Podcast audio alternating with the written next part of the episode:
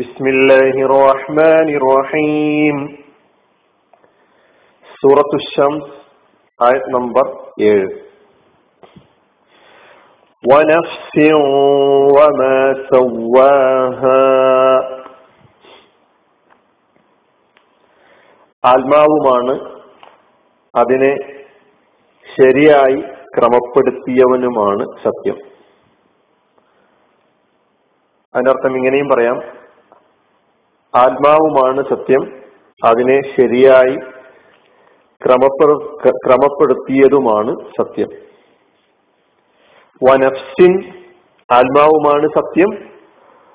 വമാ സവ്വാഹ, അതിനെ, അതായത് ആത്മാവിനെ ശരിയായി ക്രമപ്പെടുത്തിയവനുമാണ് സത്യം, അതെ ക്രമപ്പെടുത്തിയതുമാണ് സത്യം. 7-ാമത്തെ ആയത്തിലാണ് ഇപ്പോൾ നാം ഉള്ളത്. നഫ്സുൻ, അതിന്റെ ബഹുവചനം അൻഫുസ്, നുഫൂസ്. ഇതിനാണ് ആത്മാവ് എന്ന് അർത്ഥം പറഞ്ഞിട്ടുള്ളത്. ദാത്തുൽ ഇൻസാൻ, മനുഷ്യനെയാണ്, മനുഷ്യനെ ഏറ്റവും ശരിയായ രീതിയിൽ സന്തുലിതമായി പടച്ചു.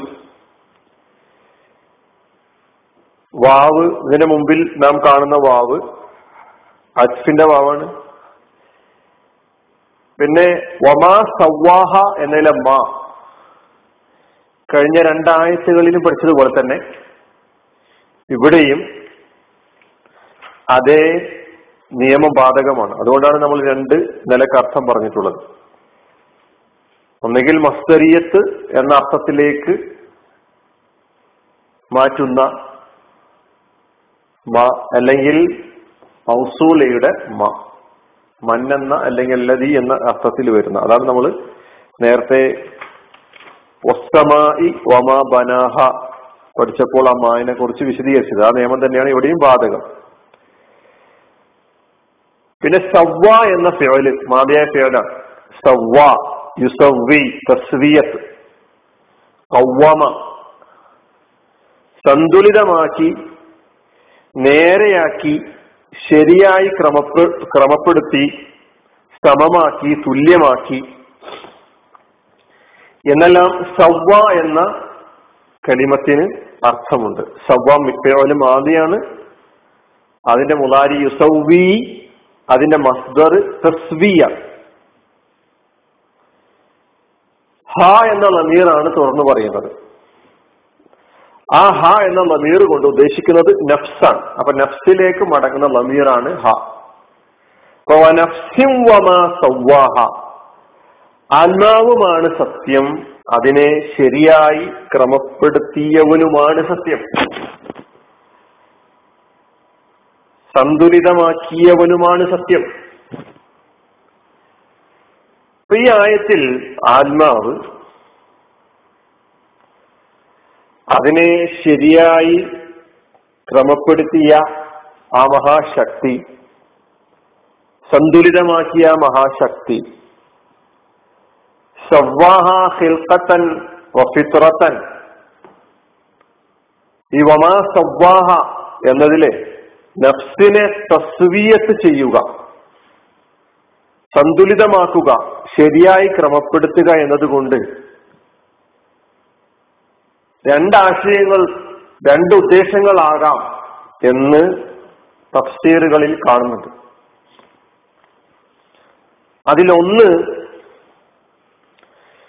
മനുഷ്യന് മാനുഷിക ജീവിതം നയിക്കാൻ ഏറ്റവും ഉചിതമായ ശരീരഘടനയും കൈകാലുകളും മസ്തിഷ്കവും നൽകി എന്നുള്ളതാണ്.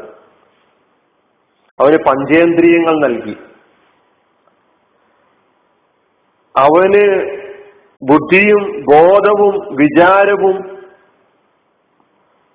അതുപോലെ ഓർമ്മശക്തി, ഇച്ഛാശക്തി, വിവേചനശക്തി, തീരുമാനശക്തി തുടങ്ങി ഒട്ടനേകം മാനസികമായ ശക്തികളും അള്ളാഹു നൽകി, ഒരു കുറവും വരുത്തിയില്ല. 2-ാമത്തെ ആശയം തസ്വിയത്ത് കൊണ്ട് മനുഷ്യരെ ഏറ്റവും ശുദ്ധമായ ഋജുവായ പ്രകൃതിയിലാണ് പടച്ചിട്ടുള്ളത്, സൃഷ്ടിച്ചിട്ടുള്ളത്. അപ്പൊ മനുഷ്യനെ ശുദ്ധപ്രകൃതിയിൽ സൃഷ്ടിച്ചു എന്ന ആശയം തസ്വിയത്ത് വമാ സവ്വാഹ എന്ന് പറയുമ്പോൾ ഉൾക്കൊള്ളുന്നുണ്ട് എന്നുള്ളതാണ്. അതിനാൽ തന്നെ മനുഷ്യൻ സന്മാർഗം കൈക്കൊള്ളാൻ ആഗ്രഹിക്കുകയാണെങ്കിൽ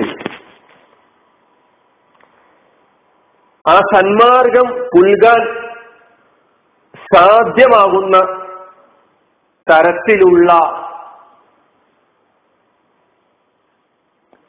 സൃഷ്ടിപ്പാണ് അള്ളാഹു സുബ്ഹാനഹു വ തആല നടത്തിയിട്ടുള്ളത്. ഫിത്രത്തല്ലാഹ് അല്ലത്തി ഫതറന്നാസ അലൈഹ, അള്ളാഹു മനുഷ്യരെ സൃഷ്ടിച്ചിട്ടുള്ള പ്രകൃതി ഏതാണോ ആ പ്രകൃതിയിൽ നിലകൊള്ളുക, അത് ശുദ്ധ പ്രകൃതിയാണ്. കുല്ലു മൗലൂദിൻ യൂലദു അലൽ ഫിത്ര,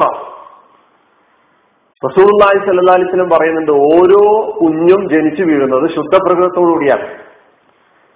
അവന്റെ പരിസരവും അവന്റെ സാഹചര്യവും അവന്റെ മാതാപിതാക്കളും ഒക്കെ അവനെ വ്യത്യസ്ത ആശയങ്ങളുടെയും വിശ്വാസങ്ങളുടെയും അബദ്ധജടിലമായ ആശയാദർശങ്ങളുടെയും അനുയായിയാക്കി തീർക്കുകയാണ്. അപ്പൊ നമ്മെ നമ്മുടെ നാഥൻ പടച്ചിരിക്കുന്നു. നമുക്ക് മാനസികമായ ജീവിതം നയിക്കാൻ ആവശ്യമായ സ്വഭാവത്തിലുള്ള ശരീരഘടനയാണ് നൽകിയിട്ടുള്ളത്. അവൻ ഏറ്റവും ശുദ്ധമായ പ്രകൃതത്തിലാണ് നമ്മെ പടച്ചിട്ടുള്ളത്. അതിലൊരു കുറവും അവൻ വരുത്തിയിട്ടില്ല. ആ ഒരു യാഥാർത്ഥ്യം നമുക്ക് തിരിച്ചറിയാൻ കഴിയേണ്ടതുണ്ട്. നമ്മെ ഈ ഘടനയിൽ, ഈ സന്തുലിതമായ അവസ്ഥയിൽ, ഈ ശക്തിവിശേഷങ്ങളൊക്കെ നൽകി പടച്ചിട്ടുള്ള ആ തമ്പുരാനെ നാം തിരിച്ചറിയണം.